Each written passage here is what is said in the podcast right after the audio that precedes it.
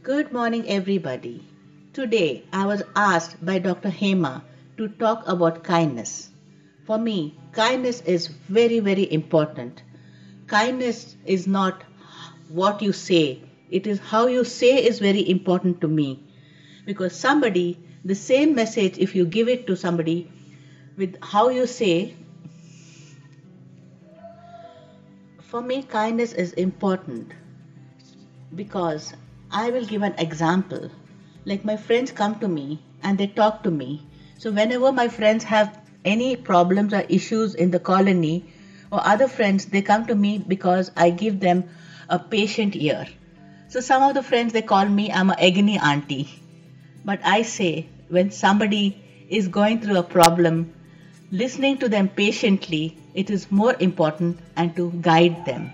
For me also, if somebody talks to me nicely, I can take it. If somebody the same thing, if they tell me in a rude manner, I feel hurt. In the same manner, how I feel, I look at others.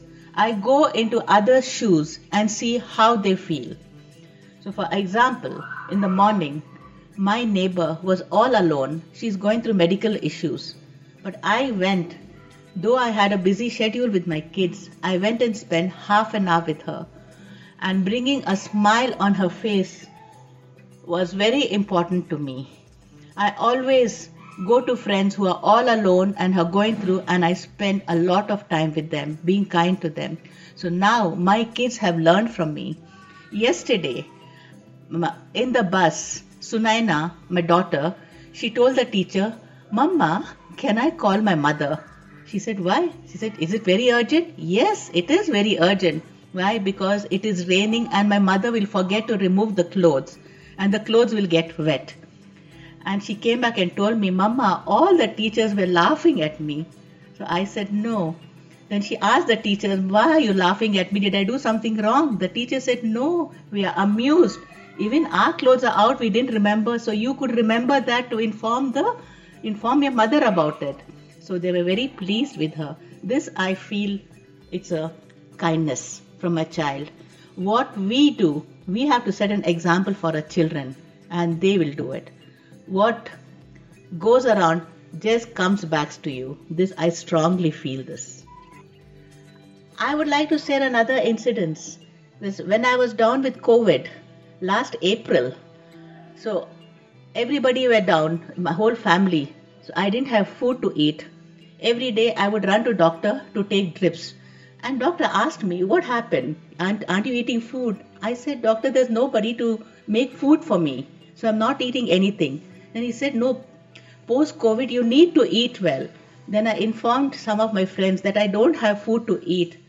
In the colony, everybody make a timetable to make food from me. Till today, my friends rang me. Even all the men came forward to make food for you he said, Maheen, what is happening this? For us, no men will give food. And for you, I mean, the men said, oh, include my name in the timetable. I will make food. I will make food. Till today, people laugh at me. And I'm really feel so nice that my whole colony came forward to help me and gave me food. That food was really, really, really very important to me. So now, whatever the days I went through, I just laugh and make a joke out of it. Friends, I would like to end possess a kind and radiant heart. For me, possess a kind heart is acquire it. We have to acquire it. That means we have to really work hard for it. It doesn't come. It's like for me, it is possess a kind heart is like how we possess a property or a wealth. We really have to work hard to get that. In the same way, to possess a kind and radiant heart, we have to work hard for it and then it becomes a habit, then it stays long with us and it is for eternity. Thank you.